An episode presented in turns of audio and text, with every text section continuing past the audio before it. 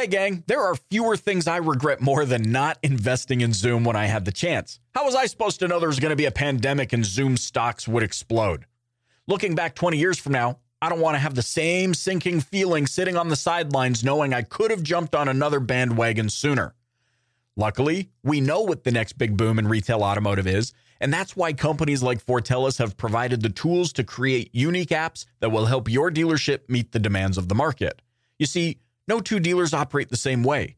The beauty about Fortellis is that you can pick and choose the apps and workflows that help you meet the demands of the market while catering to your operations.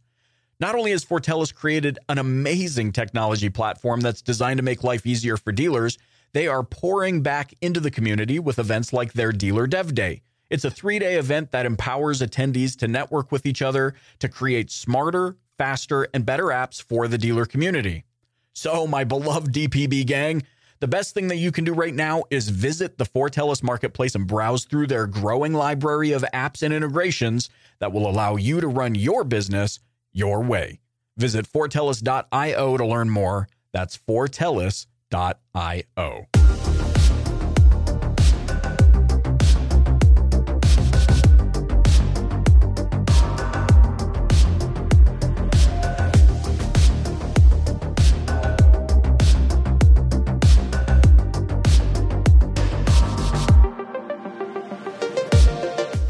too often we rush through this hiring process. We think a body is better than nobody.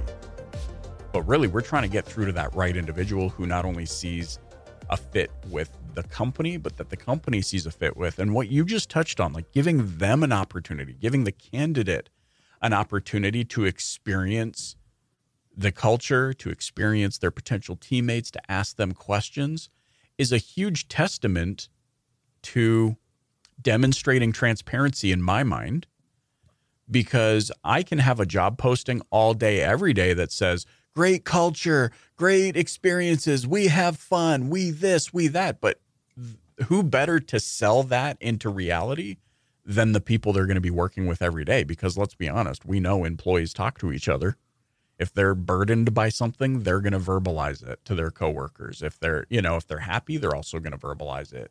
Um, so I think that's so tremendous. Is that something that you um, put would put in a job post? Like, hey, this this is what the process looks like if you want to come work with us, or when you apply. So that, great, thank you for asking that. Because let's go back upstream a little bit. You know, we're we're kind of in the middle of the process. I think hiring begins even at the the vision level for a company to decide the the kind of people that that the company wants to attract. And then that moves in terms of how you're going to phrase the the text in the recruiting ad. You know if you want to use the term sales ninja you're going to get a different kind of candidate than than what we use which would be something like you know there's no experience required. We invite people who have an interest in sales to to check us out. So so the language of the recruiting ad has has you know a significant impact on on how you're communicating with people. Just to go down a quick rabbit hole i think in so many cases businesses forget that the candidate's a really big part of the hiring process. Like it's just not all about us. We need to make sure the hiring process is designed to make the candidate a partner along with us. Because we really as i mentioned before those those departures i don't want someone that's going to stay with us six months. We try to hire to retire so we want to find people that that are going to help us weed themselves out if they're not right. Right. And and we can only see so much over the course of three interviews and some interactions via email and phone calls in between. We need the candidate to to really understand what they're coming into so that they can help us, you know, make a good decision. So so to come back out of that rabbit hole, let's go back to the, the process itself. After we run that ad, and um, I should mention we use uh, the text of our ads is on my website, jeffmorrill.com. So if, if you have listeners that are interested in seeing the way we write our ads, then, then you know it's all all free and available there. But we we invite applicants to email a cover letter and a resume, and we're much more interested in the cover letter than we are in the resume. Mm. And it's not that we don't care what they've done because it's relevant, but the cover letter is the opportunity for a candidate to distinguish him or herself and if he or she doesn't even attach a cover letter. That, that's pretty powerful statement that they didn't take even the minimum level of interest in following our pretty simple instructions to join us.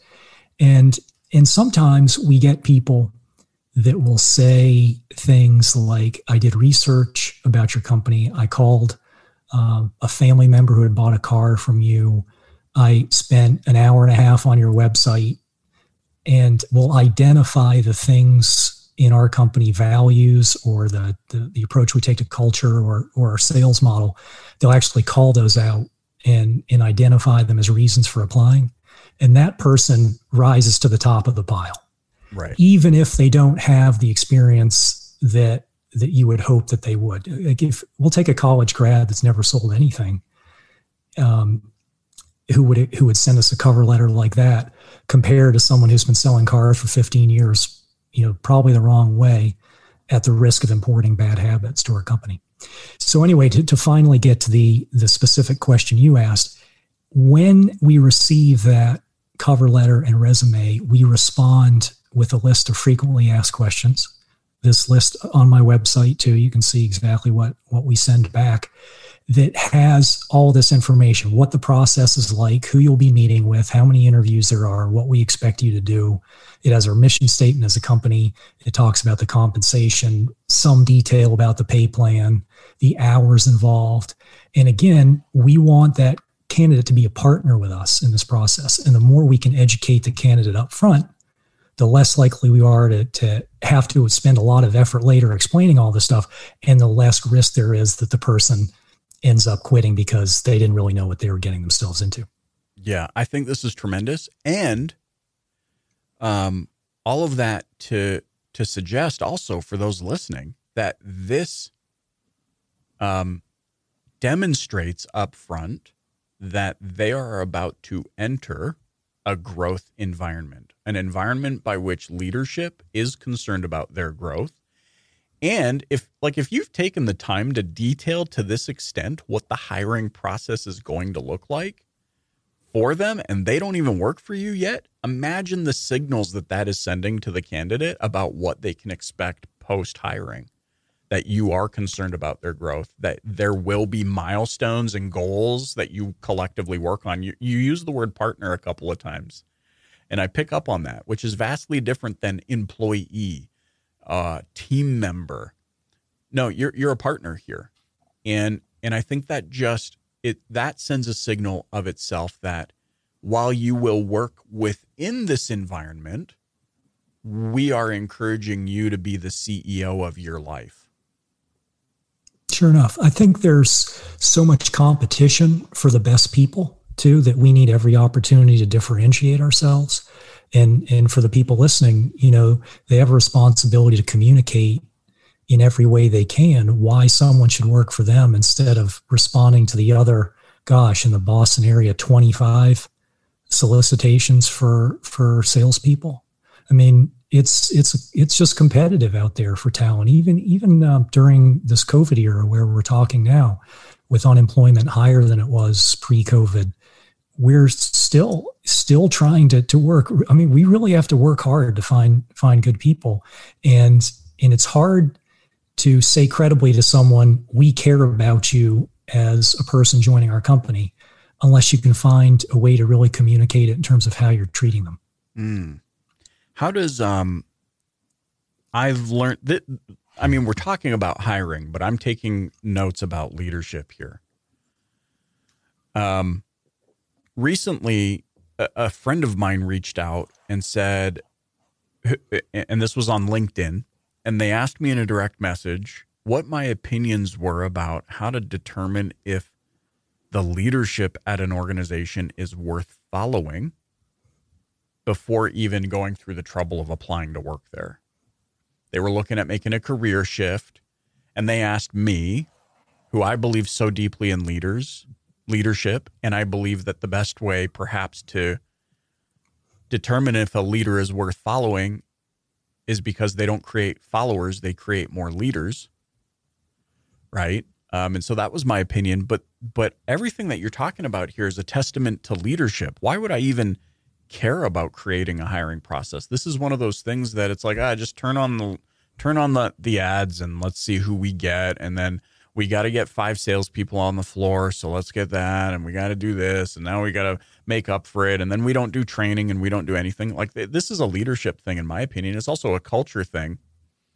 But circling back to something you said earlier, Jeff, which has fascinated me for quite some time, is the fact that I can't see on a P&L the effect of a good culture um, in my workplace. I can see that employee A earns sixty-five thousand a year.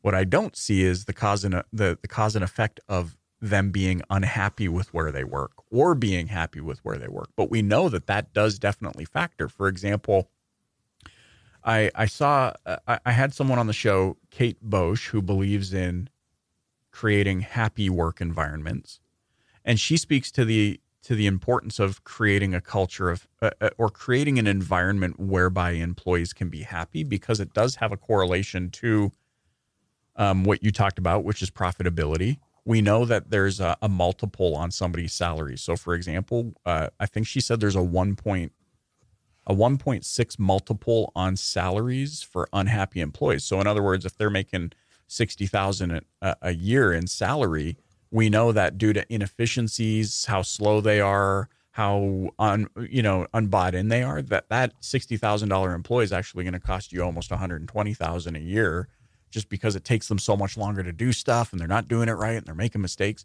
But the same is also true if they're happy. You actually decrease that you know because you're getting so much more out of that individual. Can you speak to some of the mechanisms you have in place post hire that encourage a healthy work culture or a growth culture?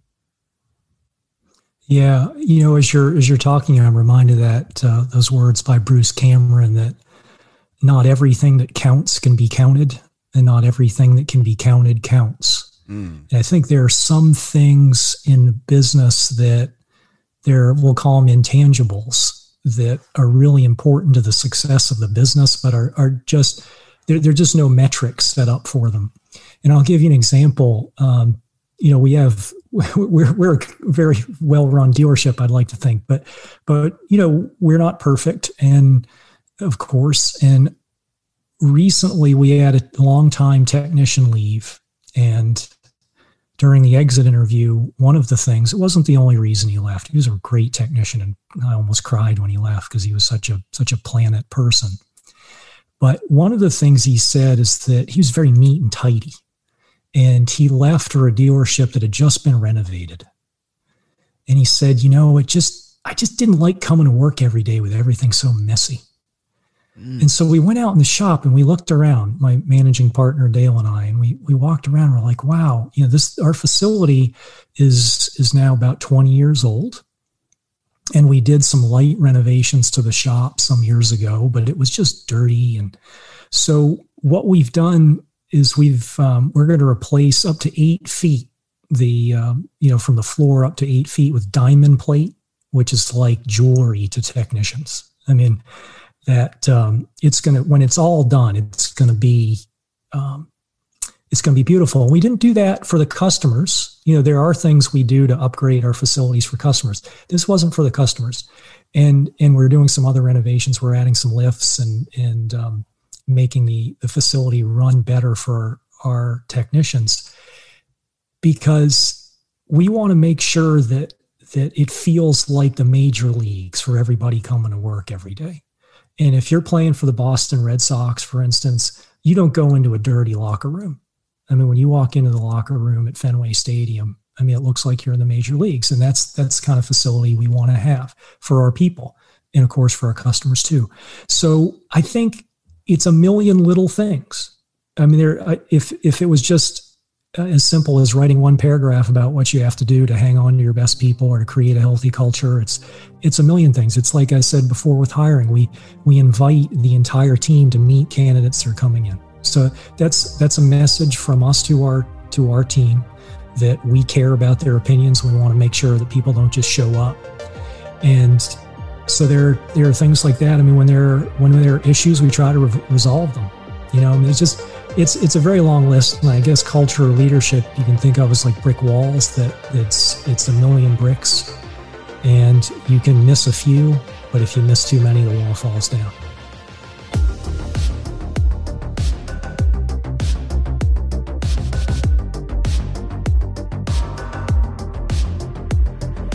I'm Michael Cirillo, and you've been listening to the Dealer Playbook Podcast. If you haven't yet, please click the subscribe button wherever you're listening right now. Leave a rating or review and share it with a colleague. If you're ready to make big changes in your life and career and want to connect with positive, nurturing automotive professionals, join my exclusive DPB Pro community on Facebook. That's where we share information, ideas, and content that isn't shared anywhere else. I can't wait to meet you there. Thanks for listening.